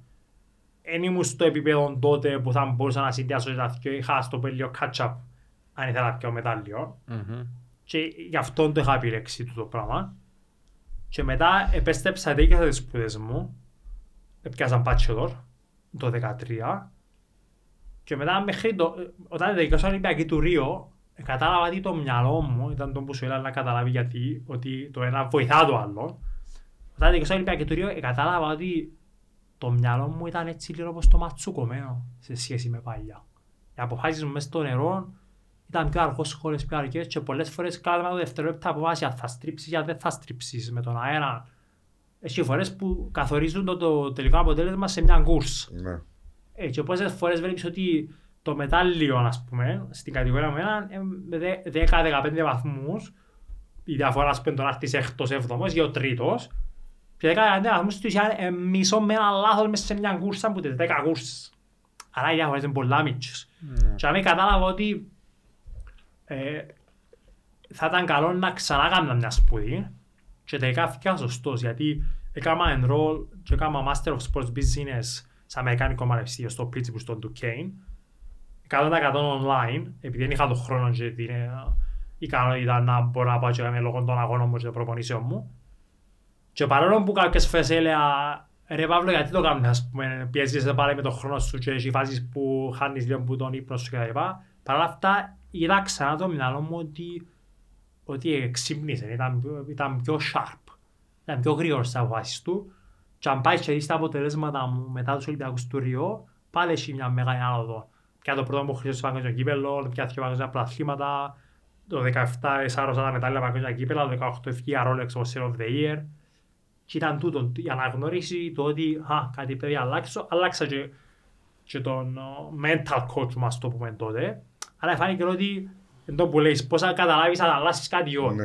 Αν ένα αποτέλεσμα που έρθει αντιλαμβάνεις ότι δεν είναι γύρω που σαν αντιπροσωπεύει, ότι έχεις παραπάνω ικανότητα, τότε ψά, ψάχνεις να βρεις τους λόγους. Τελειώσα Ολυμπιακή του Ρίο και εγώ για και τρεις μήνες κατά κάποιον τρόπο σε κατάθλιψη. Γιατί σε είχα ε, πολλά τιμητική εβδομή θέση, αλλά ξέρω ότι δεν ήταν οι ικανότητες του Παύλου. Μπορούσα καλύτερα. Και, ναι. Και τούτο το πάμε να σκοτώνει με. Δηλαδή, αν ε, ε, έρχομαι εβδόμως αλλά ξέρω ότι ρε φίλε κάμε στο 100% σου, ήταν ένα πολλά happy. Εν το θέμα να μπορεί να βγάλεις το 100% σου. Ενώ που λέω, όσες φορές πάω και μιλώ και στα σχολεία, ε, λέω στα παιδιά ότι είναι, είναι το τελικό αποτέλεσμα. Είναι να νιώσει ότι εσύ εδώ και σε ό,τι μπορούσες. Α, εδώ και τούτον είχα, τούτο εδώ. Άρα είμαι, με τη συνείδηση μου εγώ είμαι εντάξει. Ναι. Αν δεν το κάνεις όμως, πρέπει να βρεις το λόγο για τι ευκαιρία το πράγμα. Πρέπει να ψάξεις να σκεφτείς γιατί, γιατί, γιατί. Και όταν βρεις την απάντηση, τότε να βρεις και τη λύση. Μάλιστα. Πολλά καλά. Παύλο, το άθλημα ως πόσο χρόνο το κάνουν. Δηλαδή έχει... Σε Ολυμπιακό επίπεδο ή γενικά. Εντάξει, είσαι ένα γενικά αυτός. μπορεί να το κάνεις και ενώ σε high level σε... να είσαι... Σε high level, Για στην, να αντέχεις τους αούλα. στην κατηγορία που κάνω εγώ, το laser που το αλλάξα σε ήλκα που ε, έτσι απλά για να σας πω να ξέρεις ο κόσμος γιατί μπορεί πολύ να ρωτούν γιατί άλλαξε σε ήλκα. Ήλκα σημαίνει International Laser Class Association. Μμμ. και ήταν laser. Έχασα ένα νομικό dispute με rights, γιατί δεν έπρεπε να συν κατε- κατασκευαστικά fees και naming rights σε εκείνον που το δημιουργήσαν τον Bruce Kirby το 1972. Κέρδισε την αγωγή και πρέπει να αλλάξουν. Έτσι, Οκ. πολλά απλά. Ναι. Στην κατηγορία του δι, λοιπόν, συνήθως οι αθλητές ένα μέσο όρο στα 35-36 σταματούν. Αλλά έχει παραδείγματα που πολλά καλά αθλητές που στάθηκαν πιο πριν και που πήαν πιο πολλά. Ο Ρόμπερτ Σάιντ, ένας θρύλος του αθλήματος, πέντε ολυμπιακά μετάλλια, εννιά παγκόσμια πρωταθλήματα στο λέιζερ. Τώρα πέρα σταμάτησε, δεν νομίζω να στραφεί. Το Τόκιο ήταν η δεύτερα του Ολυμπιάδα, στο Ρίο είχε έρθει τέταρτος και το, το- στο Τόκιο πρέπει να ήταν, να θυμούμαι καλά, 47 ή 48 χρόνια. Εσύ πώς, πώς σκορεύεις να πάρεις. Εγώ τώρα είμαι 33. Και Σίγουρα σκορεύεις- θα το πάρω. Ως δεν τα θα το πάρω 47 στο έχεις σα- σκο- δεν θα το πάρω στα 48. Αλλά ηλικιακά σίγουρα έχω και την Ολυμπιάδα του Λος Άντζελες. Θα μπορούσα να την κάνω. Ε, μ' αρέσκει να σκεφ... ε, πάντα αρέσκει μου να βλέπω το commitment σαν ένα Ολυμπιακό κύκλο. Αλλά τελειώνει το Παρίσι, έρχεσαι και λες, οκ Παύλο, είσαι διατεθειμένος, ή έχεις τη φλόγα μέσα σου, τη θέλεις, την αγάπη, ακόμα τέσσερα χρόνια να είσαι fully committed. Τη φάση που να νιώσω ότι αρκεύκεις και τραβάς τον πίσω, ε, θα ήθελα να, να το κάνω απλά για να το κάνω. Ή κάνεις το για να κερδίσεις, ή- ή τη φάση που να νιώσω ότι πλέον το σώμα μου έντραβα να, να μπορεί να αντεπεξέλθει και να μπορώ να πιάνω μετάλλια, πάλι ίσως νομίζω ότι θα τραβούσα πίσω, θα σταματούσα.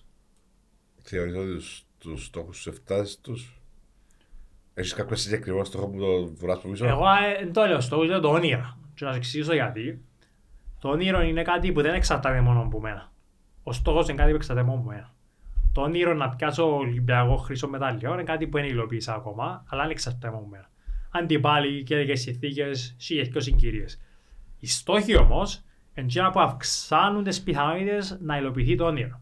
Τώρα στοχεύω να κάνω προπόνηση καθημερινά, να κάνω σωστή ζωή, σωστή διατροφή, να έχω το σωστό team γύρω μου. Είναι πράγματα που εξαρτούνται από μένα. Ναι. Το team ίσως όχι μόνο να κάνει τι κάνω από σένα, αλλά αντιλαμβάνεσαι τη διαφορά. Και, ε, και αυτό θέλω να, να καταλάβει ο κόσμος ότι άμα λέει στο όνειρο μου τούτο είναι, δεν σημαίνει ότι να γίνει. Γιατί είναι το όνειρο μου, να προσπαθήσω να το κάνω, αλλά έχει α, άλλο 50 αθλητές που μπορεί να, να είναι το όνειρο τους το ίδιος, ένας είναι να το κάνω. Ναι. Πώς ήταν η... Πο- ε, Έπιασες το πρώτο μετάλλιο για την Κύπρο. Το πώς ήταν, εσύ Θέλω, θα- θέλω τσίντι- τσίντι μέρα σου ας πούμε. Είναι εύκολο να το περιγράψεις. Τεσσε- Η απονομή έγινε 6 Αυγούστου, ε, 4 Αυγούστου που κλείδωσα το μετάλλιο. Εμπαίναμε την μέρα ο Αυστραλός πρώτος με 5 βαθμούς διαφορά από μένα και ο Σουηδός τρίτος, ο Κροάτης πάντρεξ, με 18-20 βαθμούς. Στους 20 βαθμούς αν εμείς και διαφορά κλειδώνες το, γιατί στο Meta Race αν έρθεις πρώτος πιάνεις και ο τελευταίος 22, η διαφορά είναι 20, άρα αν έχεις παραπάνω από 20, όπα. Αν έχεις παραπάνω από 20, κλειδώνεις τους. Και εγώ πέρα εκείνη μέρα με στοιχεία στόχο και όνειρο και στρατηγική να κλειδώσω το μετάλλιο. Γιατί και που ήταν το Meta Race, ένας τόπος που είχαν κάνει προπόνηση και ξέραμε ότι ε, έτσι παράγοντα στίχης μέσα, είσαι δίπλα από το βουνό και φαίνεται ο αέρας περκετά, άρα κάποια φάση μπορεί να έρθει δεξιά, κάποια αριστερά και λίγο δύσκολο να προσδιορίσεις πότε να έρθει. Έτσι έξερα από πριν ότι αν έχω την πιθανότητα να το κλειδώσω, είναι πολλά καλά. Και έτσι και έγινε, γιατί στην Αυστραλός έκαμε καιtima δυο προθηκές, εγώ έκανα 7 και 4, άνοιξε μου διαφορά στους 17 βαθμούς, αλλά είχα ανοίξει εγώ διαφορά στους άλλους και κλείδωσα σίγουρα τα αρκαιρό, αλλά είναι δύσκολο το χρόνο. 17 μια αρκετά- μεγάλη διαφορά να μετατρέψεις μες στο Meta Race. Αλλά έτσι λίγο θα σας περιγράψω και την τελευταία κούρσα, γιατί έβλεπα τον Σουηδόν, πήγαινε ο Σουηδός δεξιά, πήγα και εγώ μαζί του. Ήταν δεύτερος ο Σουηδός, ε, ήρθε πιο δεξιά άρας από ό,τι περιμέναμε και ήταν πλεονέκτημα για τον Σουηδόν. Και εγώ ήμουν πριν το τελευταίο πρίμα και το δεύτερο πρίμα, ήμουν τέταρτος πέπτος μαζί με τον Βραζιλιάνο. Όχι το Βραζιλιάνο τούτο, ένα άλλο Βραζιλιάνο. Τι που είπα πριν, Μπρουνο Φόντες ο Βραζιλιάνος. Ο Σέι τότε έκανε άλλη κατηγορία, το Star. Και τελευταίο πρίμα ήταν η φάση ότι μέτρουν τους βαθμούς και ξέρω ότι αν έρχεται ο δεύτερος εγώ πρέπει να έρθω τέταρτος. Θα έρχομαι πέπτος για να έχει ακόμα πιθανότητες μαθηματικές. Ναι. Δύσκολο μεν, αλλά για να είσαι σίγουρος ότι Ναι. εκλείδωσε. Και ήταν τόσο πολύ συγκέντρωση μου να με να φύγω το Βραζιλιάνο να περάσει που το ανοίξα ας πούμε 100 μέτρα και όταν έφτασα στο δεμαϊσμό θυμάμαι που σπέκα έτσι το χέρι μου και φώναζα και έχω μια φωτογραφία που έφυγε ο παπάς μου που φαίνεται να με ας πούμε είχε μπληγή και έχει αίμα το χέρι μου. Και σαν Το να και λέει, σφίξιμο σου, ξέρεις, ας πούμε. ε, σαν να και λέει ότι ε, έχεις αέμα ας πούμε, για το πράγμα ε, που ήταν που τη φωτογραφία που θυμούμε. Η αντιμετώπιση σου που επιστρέψες πίσω. Σίγουρα ε, έπαθα σοκ, ε, δεν περίμενα να έχει ξέρω 5.000 κόσμο στο αεροδρόμιο και τούτα όλα και που ήρθα ήρθα Λεμεσόν. Ε, ανα, ξαναζώ τις στιγμές τώρα γι' αυτό με βλέπεις έτσι λίγο να σκέφτομαι. Ήταν κάτι το πολύ όμορφο. Είναι κάτι που πάντα είναι μες στη, μες στη μνήμη μου. Είναι κάτι που θα σας κρύψω ότι θέλω να το ξαναζήσω και να προσπαθήσω να το ξαναζήσω και εύχομαι να καταφέρουν και άλλοι αθλητές που είναι Κύπρο να ζήσουν το πράγμα. Και βασικά ξεκινά εντελώς μια άλλη διαφορετική ημέρα. Να σε ρωτήσω, πριν από την μέρα Τζίνι, ε, πώς έβρισκες πόσες ώρες και μετά από την μέρα πώς έβρισκες πόσες ώρες; Γιατί είναι ένα θέμα που καίει τους αθλητές. Σίγουρα, ε, τη φάση που ήρθα ήρθε λίγο πιο μετά το κούρεμα, δεν ήταν μόνο μιας μόλις έγινε το μετάλλιο. Αλλά παρόλο που περίμενα ότι να βρίσκα μόνο μιας πόσες μετά το μετάλλιο, δεν ήταν μόνο μιας. Δηλαδή, το μετάλλιο ήρθε Αύγουστο του 12 και με την ΟΠΑΠ ξεκινήσαμε σε εργασία Μάιο του 13, Ναι, για να καταλάβεις. λίγο μετά το κούρεμα. Λέω ναι. Ε, και μετά τα δύσκολες φάσεις και πέρασαν χρόνια να χτίσεις πας σε το πράγμα πιστεύω τώρα η δύναμη των social media και το, γενικά και του κόσμου είναι πολλά περισσότερη σχέση με τότε άρα οποιοδήποτε ειδικά Ολυμπιακός μετάλλιο τη δεδομένη στιγμή για σήμερα στο Παρίσι για τον οποιοδήποτε αθλητή ε, να είναι πολλά πιο αποτελεσματικό. Πιστεύω. Στη Ναι. φάση που είμαστε τώρα, νομίζω ότι κοινικά σχατάς με οικοδομία, πώς έγινε πριν, αλλά σίγουρα αλλάζει πάρα πολλά αντιμετωπίση. Εμένα το έκανα τελευταία ότι ε, μπορώ να λέω και εξαγωγώ μπορώ να λέω ότι ο, ο πρώτος μετάλλιο έκανε η Κύπρο. Είναι πολλά σημαντικό. ότι, ε, Πολλά Ε, σημαντικό. αν το δεις καθαρά marketing είναι unique selling point. ναι. Πολλά- Άρα βοηθήσεις είναι τόσο μοναδικό. λίγο. Σί- Σίγουρα βοήθησε. Αλλά για, για κάποιους δύο αθλητές που ψάχνουν να βρουν, ε, είναι πολύ σημαντικό να, να κάνουν ένα πράγμα, μια στρατηγική και να ξέρουν ότι να κάνει πάρα πολλά όχι, αλλά να μην τα βάλουν κάτω, να είναι τα εμπόδια Ως ζητά που να φτάσει το ναι. και να φτάσει το ναι και αν έχουν την ευκαιρία να βάλουν κάποιον να τα κάνει για να μην ε, έχουν και το συναισθηματικό πάνω κάτω ότι να φαίνεται ότι μια εταιρεία είναι κοντά και να σου λέει όχι και μετά ο Παναγιά μου και πάλι είναι εσύ. Είχες που την ομάδα για το πράγμα εσύ ή όχι; Εν είχα από την αρχή ομάδα και ξέρω ότι είναι δύσκολο. Ε, δοκίμασα και πιο παλιά με managers με ποσοστό. Κάποια φάση ε, έκαμε τα και αδερφή μου, η οποία είναι γιατρός στο επάγγελμα. Ε, αλλά ναι, ε, χρειάζεται χρόνος που να και μαθαίνεις. Και αν έχει οποιοδήποτε που θέλει να με ρωτήσει, είμαι ανοιχτός να τους βοηθήσω. Γιατί Mm. έκαναμε ε, και την ίδια αθλητικής ευθύνης που ξεκινήσαμε πριν το Tokyo, μετά το Towards Tokyo και τώρα ε, Towards Paris. Εκτός που την οικονομική στήριξη που θέλουμε να έχουμε στους αθλητές και θέλω έτσι λίγο να περιγράψω λίγο Ήταν η την- επόμενη μου την ερώτηση. ενέργεια. ε, και είναι το κομμάτι. Το κομμάτι του, της γνώσης ή που πράγματα που πέρασα είμαι πολύ ανοιχτός να βοηθήσω τους αθλητές γιατί ξέρω πόσο σημαντικό είναι. Και ας πούμε τώρα για το Towards Paris ε, προσπάθησα να βάλω και πιο πολλούς αθλητές μέσα. Ανακοινώσαμε τους 7 ονόματα. Αν θέλεις πες τι, τι είναι ακριβώς για να ξέρει ο κόσμος. Σ- Είναι ε, ενέργεια αθλητικής ευθύνης το ονομάσαμε, η οποία σκοπό έχει να μαζέψει χρήματα, τα οποία πάνε όλα στους αθλητές που έχουν συν πιθανότητα να, να πάνε στους Ολυμπιακούς αγώνες. Σκοπό έχει να μεγαλώσει η Ολυμπιακή μας ομάδα. Μμμ. Εντάξει. Στο Towards Tokyo είχαμε στηρίξει πέντε αθλητές εκ των οποίων οι τρεις επίαν, αθλητές και αθλήτριες.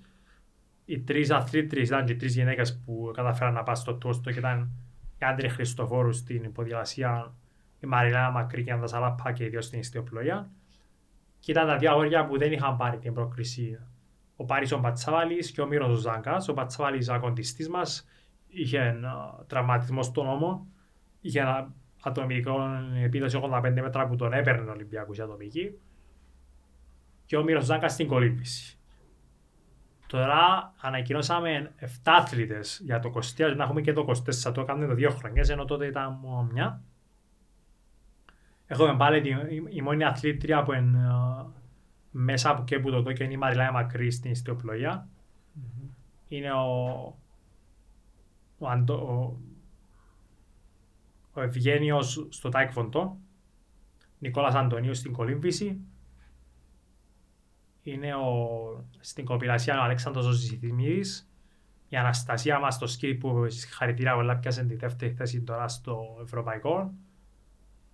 Είναι, πώς τους είπαμε τώρα, τέσσερις. Ο Γιώργος ο Μπατσασβίλη στον τζούτο. Και τώρα σκέφτομαι να με ξιάζουμε κάποιον πίσω. Θυμάμαι. Νικόλας, ο Αλέξανδρος, η Μαριλένα, η Αναστασία, ο Γιώργος, ο Ευτύχιος και ακόμα ένας πιο ξιάνουμε.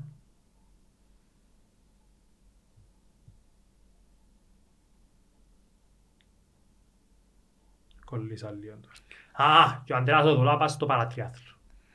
Μάλιστα. Βάλανε και Και- παρατριάθλοι τώρα. Άρα μπορούν οι, οι Και- εταιρείες να κάνουν, ε, γίνεται Και να- εισφορά. Είναι να σου εξηγήσω, στο Ναι. tour στο εκεί έκαναμε δύο μπλουζάκια και ένα καπελάκι που όλα τα έσοδα από τις πωλήσεις υπήρχαν online και σε pop-up stores στο ναυτικό Λεμεσού όλες οι πωλήσεις πήγαιναν στους αθλητές. Μμμ. Στην ουσία ε, έβαλα και εγώ σαν Παύλο θα στο λίγο περισσότερο γιατί ξέρω πόσο σημαντικό είναι η στήριξη. Πάλι κάνουμε μπλουζάκια, λίγο διαφορετικό design τη φορά. Το ένα φορώ το. Είναι έτσι λίγο Που πιο μπορεί να αγοράσει ο κόσμος. fashionable. Μπορεί μέσα από την ιστοσελίδα μου pkselling.shop.com ή pavloskondidis.com να το, να το βρει ή απευθείας η συνεργασία με το t-shirt ε, Junkies Μμμ. ή στο t-shirt Junkies στο ιστοσελίδα να παραγγείλει σε δύο μέρες, τρεις απευθείας θα την έχει. Έχει διάφορα, είναι τούτο design που είναι πιο fashionable σε διάφορα χρώματα και είναι και το άλλο που είναι ε, η στιγμή που τερματίζω το 2018 παίρνω το δεύτερο παγκόσμιο πρωτάθλημα και φωνάζω έκαμε την φωτογραφία τύπωμα πας στην φανέλ.